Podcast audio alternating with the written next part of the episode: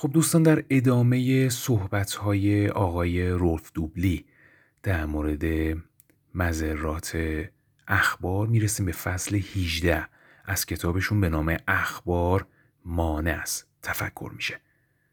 فصل به این صورت شروع میشه که تفکر نیازمند تمرکزه. و تمرکز نیازمند زمان بیوقفه.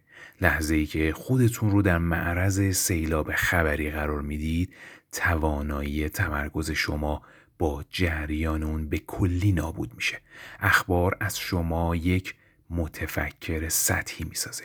همچنین پیامد منفی بر روی حافظتون داره. ما دو نوع حافظه داریم. حافظه بلند مدت که ظرفیت ذخیره بالایی داره و حافظه کوتاه مدت که اطلاعات محدودی رو نگه میداره. مسیری که حافظه کوتاه مدت شما رو به حافظه بلند مدت وصل می‌کنه مسیر بسیار باریک است. هر چیزی که بخواهید بفهمید باید از این مسیر تنگ عبور کنه. و وقتی بخواد به اطلاعات ذهنی تبدیل بشه وجود تمرکز الزامی هستش اخبار تمرکز رو از بین می‌بره و فعالانه توانایی فهم شما رو تضعیف می‌کنه شما به تعطیلات یک دقیقه در پاریس نمی روید. نسخه فشرده سه دقیقه از بهترین صحنه های یک فیلم بسیار محبوب رو نمی بینید. چرا؟ چون مغز شما برای اینکه آماده اطلاعات جدید بشه به زمان نیاز داره. وقتی مشغول خواندن چیزی هستید برای تقویت تمرکز باید حداقل ده دقیقه به خودتون زمان بدید.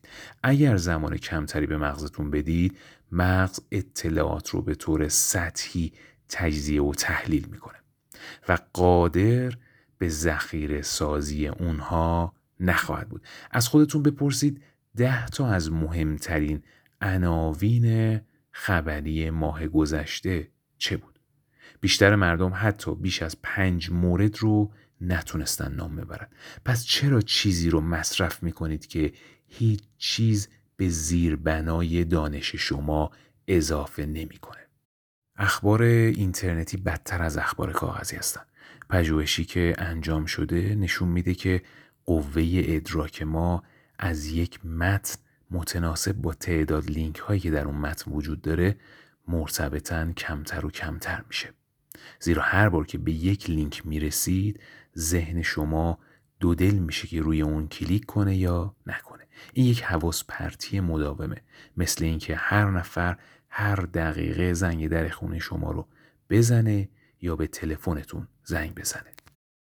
فیلم های آنلاین بزرگترین حواس پرتی رو منجر میشن. به ویژه وقتی توجه شما رو به صورت تکه تکه جلب کنن. مغز شما دائما تلاش می‌کنه عزم خودش رو جذب کنه تا روی اونها کلیک نکنید و در نتیجه دقایق ارزشمند بیشتری رو از دست ندید. اما کمی بعد باز هم به یک فیلم دیگه برخورد خواهید کرد و سپس به یکی دیگه. اندکی بعد به ساعت نگاه می‌کنید و متوجه میشید و می‌پرسید چگونه وقت سپری شد و من کجای کار بودم.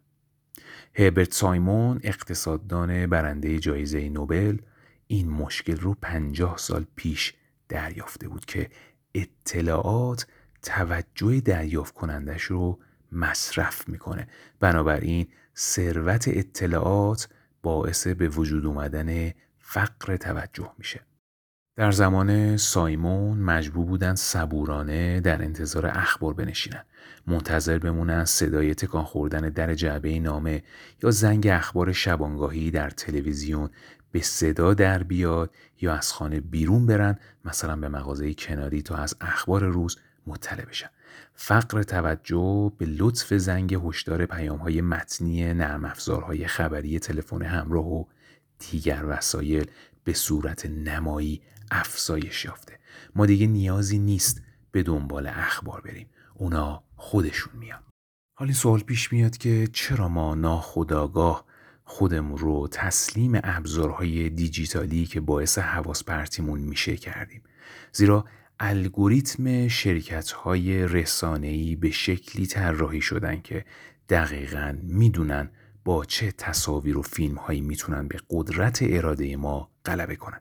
این الگوریتم ها ماه به ماه قوی تر میشن در حالی که شما که البته مصرف کننده گرامی اخبار هستی به همان میزان روز به روز ضعیفتر میشید. هر سایت خبری که وارد اون میشید باعث وقوع جنگی بین وسوسه و قدرت اراده شما میشه و در اکثر موارد وسوسه پیروز میدانه.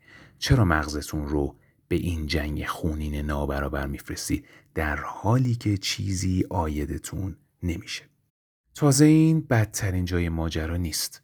نه تنها چیزی آیدتون نمیشه بلکه چیزهای بیشتری رو از دست می‌دید. نه تنها تمرکز خودتون رو از دست می‌دید بلکه قدرت ارادتون رو که می‌تونست برای چیز عاقلانه تری مورد استفاده قرار بگیره از دست می‌دید. یک استاد روانشناسی آمریکایی ثابت کرد که عمل کرده قدرت اراده چیزی شبیه یک ماهیچه هستش.